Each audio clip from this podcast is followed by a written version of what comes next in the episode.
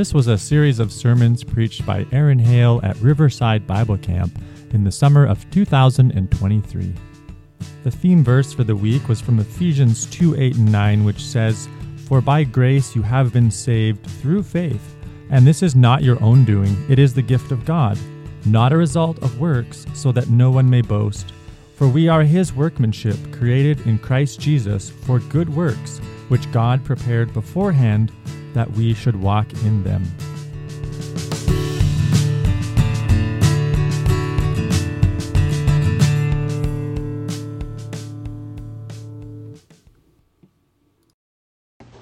It's great to be with you once again this morning. It is uh, hard to believe that we're already into Wednesday, and I hope you are. Well, actually, I know, I know you are because I'm listening to you guys and your questions, and you're starting to, to put pieces together as far as this trek through Genesis that we've been on and how this actually relates to us today.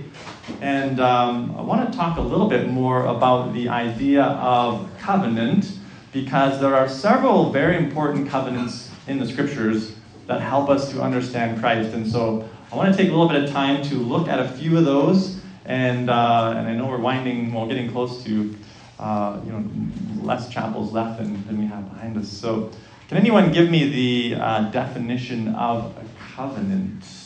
Oh, sorry. Okay, yeah. Promise between God and people or two or more people. So there are, uh, this one.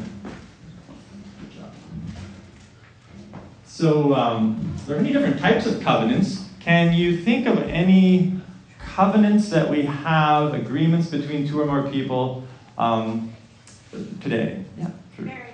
Marriage. Exactly. Yeah, exactly. So marriage is a covenant. Uh, you stand before your friends and family and before God, and you exchange vows of promise, and you enter into this covenant, covenant of marriage, which we saw is already established in Genesis as God presents the woman to the man. They are brought together in this holy covenant we call marriage, which God Himself has instituted. Any other um, ideas where you, you think it's a type of covenant where you agree to something, uh, you enter into a promise with someone?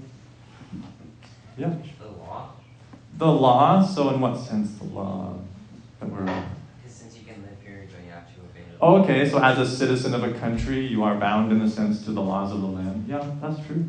Uh, I was thinking also of actually um, maybe uh, you borrow money from the bank. Like actually, if you have a credit card, it's actually a form of a covenant. You have to sign that if you don't pay it back at the end of the month, then guess what? They're going to charge you exorbitant amounts of interest. And this is a type of a covenant. It's a type of agreement. It's a bond. Um, there's business relationships, many different types of covenants. And we've looked at this a little bit. And as I said, God always relates to humanity in the context of a covenant. So there are different types of covenants in the Bible. We may look at covenants of works, which we saw in Adam, where he was required to obey God, and the blessing, if he obeyed, was life.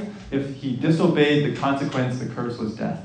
And so there are those types of covenants where, where one party must obey and keep their side of the bargain. There are other types of covenants where we would call them covenants of grace, where God actually does all of the work, all of the promise keeping himself, and we, we are the recipients of it.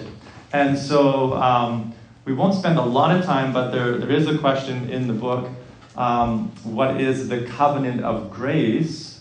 Uh, and this is something we're going to look at a bit more in days to come as well. Does anyone know the answer to the covenant of grace? That book The agreement God made with his elect people to save them from their sins. Okay, thank you. Thank you. Did you get a million dollars? Oh, you want this with a million dollars? Well, I got a book. Oh, you a book? Okay, I'll you. Why another million? okay, so we have a covenant of grace established. So as we looked at Genesis um, 3 and we, we saw this terrible turn of events as man fell into sin, fell into rebellion against God, we determined that we are actually all part of this because we've inherited this original sinful nature called original sin from Adam. We're born into this condition. And on top of that, we've added to that with our own lawlessness, our own breaking of God's law. So I think we can all agree, hopefully, that we are in fact a people in need of saving. We are in need of saving. We are in, in a desperate situation. And we talked a bit about how Christ comes as that ultimate Savior. But I want to continue in Genesis this, uh, this morning for a little bit. So if you want to go to Genesis 6. Now, I've been struggling a bit to uh, decide exactly where to spend our time. I know it goes so fast, but I think it's important to get a picture here of what are we saved from? What, what is it that we need saving from? And we may think, well, we need saving from sin. Okay, yes. Uh, maybe we think we need saving from ourselves or from the devil. And while there's a sense in which those things are true, what we find in the story of Noah is we actually ultimately need saving from God Himself. And this is a bit shocking for us, but I want to read this account and then we'll uh, talk a little bit about it before our, our time runs out here. So, Genesis 6, and we have a lot of, before this, we have a lot of uh, genealogies, which is just telling who um, gives, who has who as a son and how long they live and, and so on. And so we, we find in chapter 6, so this is, this is uh, probably about actually 1600 years after Adam. Okay, so it's only six chapters in our Bible, but quite a long time has passed, although the people in these days lived for much longer. Um, you see, Noah, we're told in verse 32, was 500 years old, and he had Shem, Ham, and Japheth. That's in 532. So in chapter 6, verse 1, let's read there. Now, when man began to multiply on the face of the land, and the daughters were born to them, the sons of God saw that the daughters of man were attractive, and they took as their wives any they chose. Then the Lord said, My spirit shall not abide in man forever, for he is flesh, and his days shall be 120 years. The Nephilim were on the earth in those days, which Nephilim, um, many believe is reference to giants.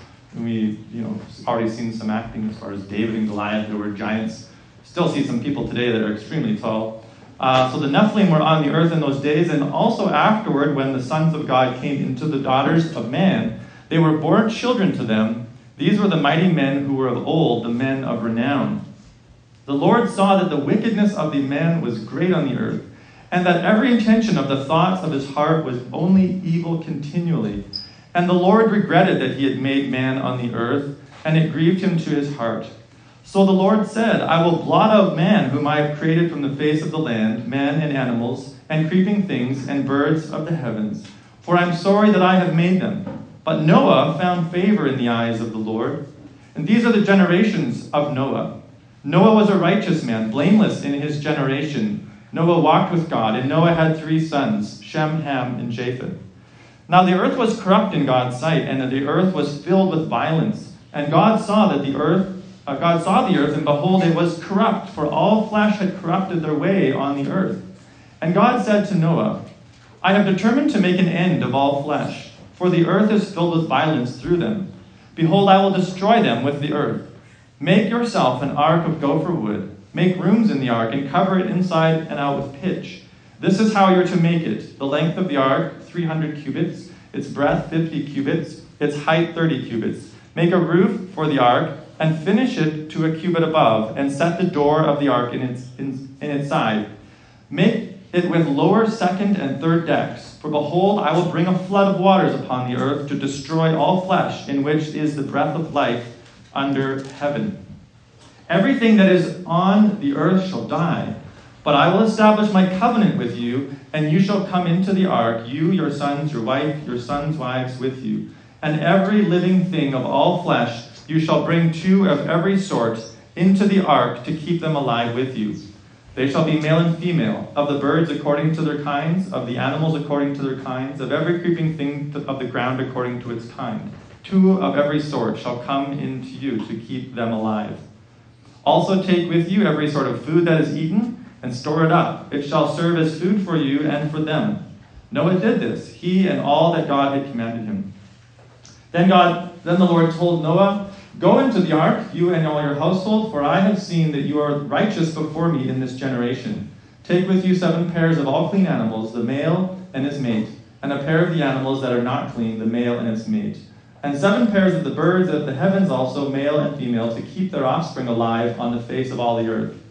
For in seven days I will send rain on the earth forty days and forty nights, and every living thing that I have made I will blot out from the face of the ground. And Noah did all that the Lord commanded him. Noah was six hundred years old when the flood of waters came on the earth. And Noah and his sons and his wife and his sons' wives with them went into the ark to escape the waters of the flood. Of the clean animals and of the animals that are not clean, of the birds and of everything that creeps on the ground, two and two male and female went into the ark with Noah. As God had commanded Noah, after seven days the waters of the flood came upon the earth. In the 600th year of Noah's life, in the second month of the 17th day of the month, on that day all the fountains of the great deep burst forth, and the windows of heaven were opened, and rain fell upon the earth forty days and forty nights. On the very same day, Noah and his sons, Shem, Ham, and Japheth, and Noah's wife, and three wives of his sons with them, entered the ark, and every beast according to its kind, and all the livestock according to their kinds, and every creeping thing that creeps on the earth according to its kind, and every bird according to its kind, every winged creature. They went into the ark with Noah, two and two of all flesh, in which there was the breath of life. And those that entered, male and female of all flesh, went in as God commanded him, and the Lord shut him in. The flood continued forty days on the earth. The waters increased and bore up the ark, and it rose high above the earth. The waters prevailed and increased greatly on the earth, and the ark floated on the face of the waters. And the waters prevailed so mightily on the earth that all the high mountains under the whole heaven were covered. The waters prevailed above the mountains, covering them fifteen cubits deep. And all flesh died that moved on the earth birds, livestock, beasts, all swarming creatures that swarm on the earth, and all mankind. Everything on dry ground, in whose nostrils was the breath of life, died. He blotted out every living thing that was on the face of the ground. Man and animals, creeping things, birds of heaven, they were blotted out from the earth. Only Noah was left, and those who were with him in the ark. And the waters prevailed on the earth 150 days. But God remembered Noah and all the beasts and all the livestock that were with him in the ark. And God made a wind blow over the earth, and the waters subsided. The fountains of the deep and the windows of the heavens were closed. The rain from the heavens was restrained, and the waters receded from the earth continually. At the end of 150 days, the water has abated. And in the seventh month of the seventeenth day of the month, the ark came to rest on the mountain of Ararat. And the waters continued to abate until the tenth month. In the tenth month, on the first day of the month, the tops of the mountains were seen. And I'm going to jump down to verse 20 of chapter 8. Then Noah built an altar to the Lord and took some of every clean animal and some of every clean bird and offered burnt offerings on the altar. And when the Lord smelled the pleasing aroma, the Lord said in his heart, I will never again curse the ground because of man, for the intention of man's heart is evil from his youth. Neither will I ever again strike down every living creature as I have done. While the earth remains, seed time and harvest, cold and heat, summer and winter, day and night shall not cease. And God blessed Noah and his sons and said to them, Be fruitful and multiply, and fill the earth. The fear of you and the dread of you shall be upon every beast of the earth, and upon every bird of heaven, upon everything that creeps on the ground, and all fish of the sea. Into your hands they are delivered. And then we know that God also, in verse 12, jumping down, kind of going through here a little faster, but God said, um, This is the sign of the covenant that I make between me and you and every living creature that is with you for all future generations. I have set my bow in the cloud, and it shall be a sign of the covenant between me and the earth. When I bring the clouds over the earth, and the bow is seen in the clouds, I will remember my covenant that is between me and you and every living creature of all flesh. And the water shall never again become a flood to destroy all flesh. When the bow is in the clouds, I will see it and remember the everlasting covenant between God and every living creature of all flesh that is on the earth. God said to Noah, This is the sign of the covenant that I've established between me and all flesh that is on the earth. So I know that's a, a longer reading there, but um, it's good for us sometimes to read those accounts because maybe you're familiar with kind of the general idea of the story, but uh, there's certain things that we miss if we don't just sometimes stop and read the story. So this is a uh, a shocking story in many ways. And I'm sure you've all seen the, um, the cute little children's book that have the smiling Noah with the nice animals, and it's like, yay, we're having so much fun on the, the fun little zoo boat, you know, and, and it's kind of presented as this cute story. When in reality, it is actually quite horrific. And it's quite shocking to us when we consider what God is saying. And so the story is really a story of God's judgment upon the earth, but also we see in the midst of the judgment God's plan of salvation, God's grace. And, and so that's kind of the, the three points I want to just mention quickly. Is first of all, we do see God's pain as he considers the state of the world. Now, like I said, about probably from Adam to Noah is about 1600 years. So it's a long time, but they're living also a long time. And, and you know, people look at the beginning of um, chapter 6, like, what in the world is going on there? Is this angels that are having children with, with uh, the, the women of man? That's some people's interpretation. I think the point is simply to help us understand that, that the world had become so perverse Sexual immorality was rampant. That man, we're told, the summary of, of the situation is that man's heart was evil continually. So there just was this overwhelming sense of violence and evil in the earth. Everything that God had made was becoming undone by man's rebellion against him. And, and this pains God. He, he is a holy God, He is a God who delights in, in order, and He designed us, remember, to be holy and happy. So as He looks upon humanity literally destroying themselves and, and, and, and destroying the creation in which they were supposed to be tending, then God says, I am going to execute judgment. Um, I'm sure you've at times been working on a computer or maybe a phone, and all of a sudden it starts glitching out, like it's not working, things aren't opening properly, or it freezes. What do you generally do? What's the first thing you try when, when electronic glitches out on you? Turn it on. Yeah, exactly. Shut it down, turn it back on. You reset it, right? And, and oftentimes that will fix the problem for whatever reason the little computer in there needs to reset. Well, in a sense, God is looking at this world that's glitching out, and He says, I'm going to hit a reset button. I'm going to decreate what I've created. But the good news is, is that in the midst of that, we find God also makes a plan for deliverance, for the, persev- the, the preservation, rather, of the human race. At that point, God certainly could have, and, and, and no doubt, um, you know, probably uh, was, was uh, wanting to in many ways as we see him grieving over the situation. He could have completely annihilated humanity altogether. Just, I'm done with this. I'm just going to remove all of these humans from the earth and, and maybe you'll just, you know, spend time with the angels or something, right? But God, we're told, uh, also has a plan in the midst of this judgment. We're told that Noah found favor in the eyes of the Lord. And this word favor, as I'm sure many of you know, can also be understood as grace. He found grace in the eyes of the Lord. And uh, does anyone know from the book there, what is GRACE? Uh, this little acronym that I find helpful. So here's a question. So, one hand, GRACE. Did you guys Okay, I'll go over here. Grace is. God's riches at Christ's expense. Okay, good job. I'm okay with reading it. There you go. So, grace, God's riches at Christ's expense.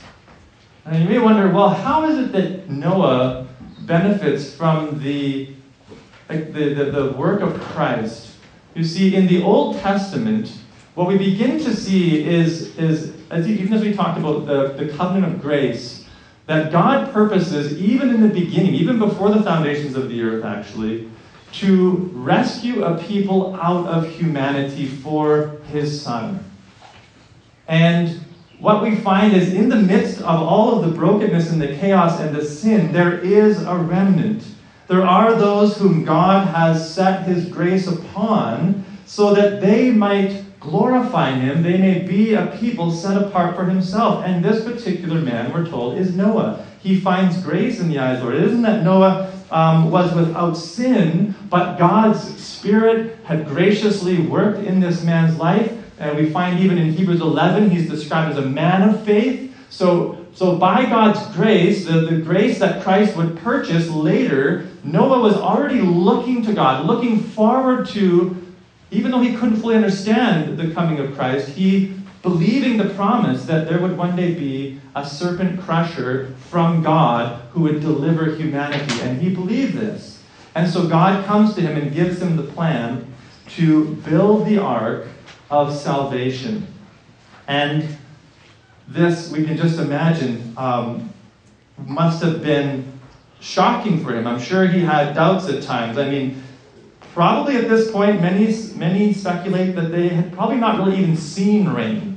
Uh, it, it, seems in the beginning God watered through the, through the dew and, and from a mist coming up from the ground. Um, and also, Noah took about 120 years to build the ark that God instructed him. And yet, he believed God, and as a result, he was saved from the coming judgment that God himself was bringing. In fact, in Hebrews, we're told that Noah was a preacher of righteousness. Just imagine the neighbors, right? This guy building this massive boat to, to do what? You're saying there's going to be this huge rain that comes upon the earth and floods everything? Like, this guy's crazy. He's out of his mind. He's been working on this boat for a hundred years and he's still talking about judgment that's coming. God graciously sets forward a plan to deliver humanity from the coming judgment. And so Noah receives grace from God. And what we begin to find is Noah actually is a type. Now, remember in, uh, in the garden, there was this promise of the serpent crushing king who would come. And so, as you're reading through the Old Testament, there's always this question whenever you see somebody who fears the Lord, who obeys the Lord, there's always this question maybe this is the one. Maybe this is the guy. Maybe he's the serpent crusher. And we may look at Noah and say, well, maybe this is it. Maybe this is how humanity is taken back to a pre fall state and how humanity is, is rescued and delivered. Could Noah be the one to finally end the tyranny of sin and, and the devil? Well, we find in the story as it goes on, we don't have time this morning, but as it goes on, uh, Noah also ends up ashamed in a garden naked and obviously not the final answer to humanity's problem. And sin from his children also begins to increase upon the earth. And yet, God establishes this wonderful covenant with Noah that he will never again destroy the earth in this same way. That he will never again flood the entire planet and wipe out all living creatures. And the rainbow is the covenant sign. Now, that's something interesting about covenants. So, we know what a covenant is agreement between two or more people. When God establishes a covenant, there's often covenant signs which are to remind us of what He has promised. And so, the rainbow is this covenant sign. And even as we look at the rainbow, there should be a sense in which we are grateful for God's mercy and for His grace that He's shown. But there's also a reminder in the rainbow that God is a God who will judge the wicked. And what we begin to find in the New Testament, as the question is continually asked, who is this serpent crusher? We read, for example, in Galatians 4, when the fullness of time came, Galatians 4 4, God sent forth his Son, born of woman, born under the law, that he might redeem them that were under the law, that we might receive the adoption as sons. And Jesus himself, being the one to whom all of history is pointing, in Matthew 24, I just want to read a few verses for you from Matthew 24. Because this story of Noah actually becomes a picture of the end of all things. While it's true that God said he will never destroy the earth again in water, There is coming a day like Noah when God will judge, and there will be only one source of refuge, one ark by which we can escape. Uh, listen to Matthew 24 37. And I already know I'm. What time is our. 1045? Another five minutes. Okay. All right, I'll do this. So um, in Matthew 24 37, listen to what Jesus says. But as in the days of Noah were, so also will the coming of the Son of Man be. For as in the days before the flood, they were eating and drinking, marrying and given in marriage, until the day that Noah entered the ark and did not know until the flood came and took them all away, so shall the coming of the Son of Man be.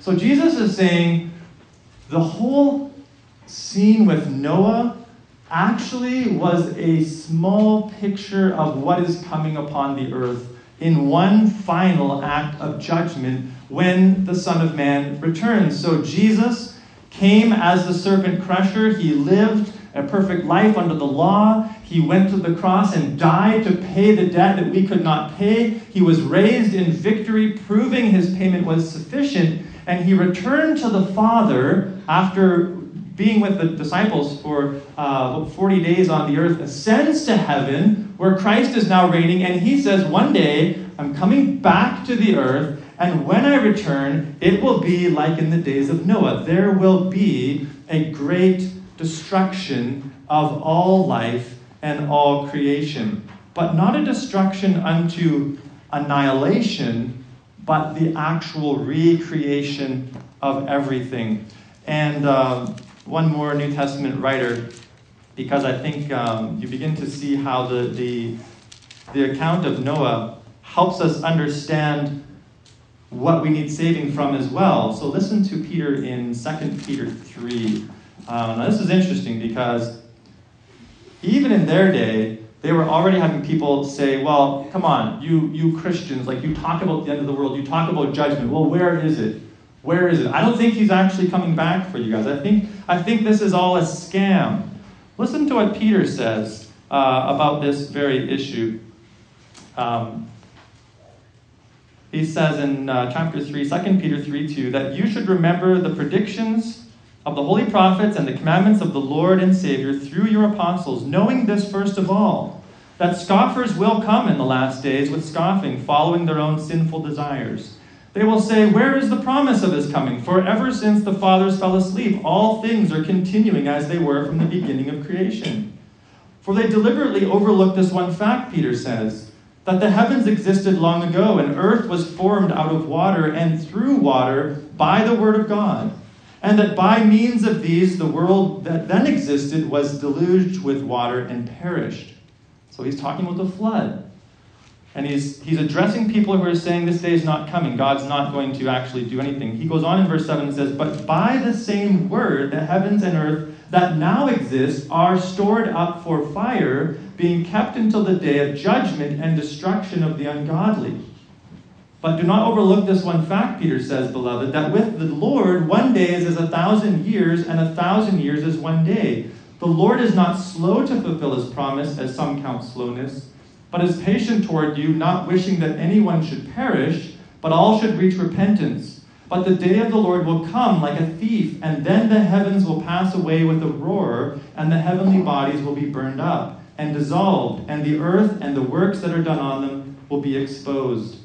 And he says then in verse 11, Since all these things are thus to be dissolved, what sort of people ought you to be in lives of holiness and godliness, waiting for and hastening the coming of the day of God, because of which the heavens will be set on fire and dissolved, and the heavenly bodies will melt as they burn? But according to his promise, we are waiting for new heavens and a new earth in which righteousness dwells.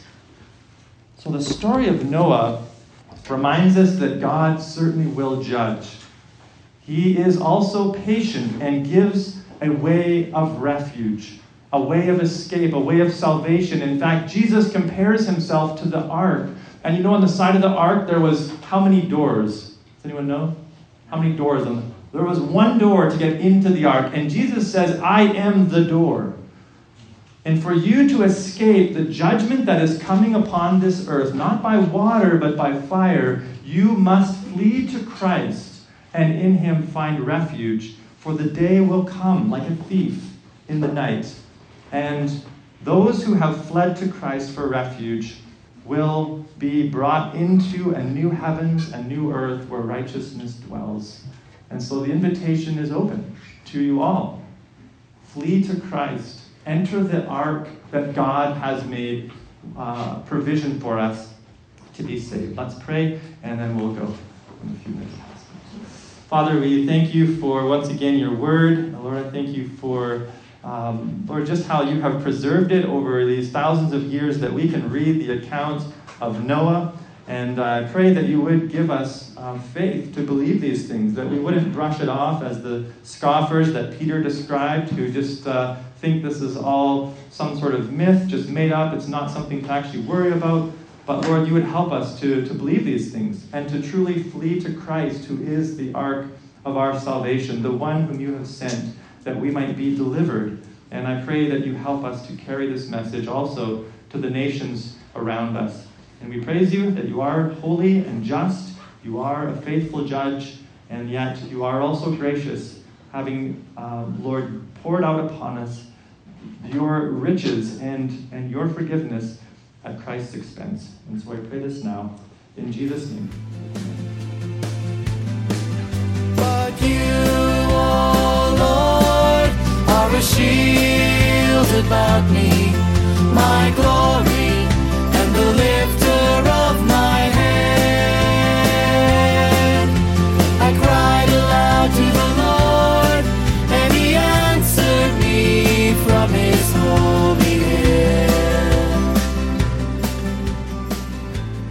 Thanks so much for tuning in to today's episode. Tune in next time and we'll see what happens as our story continues. Remember, if you would like to write to us or find out more information, you can find us online at www.kidsway.ca. And don't forget to head over to www.soulmusic.ca to find many more songs that Jamie Soles has written and recorded.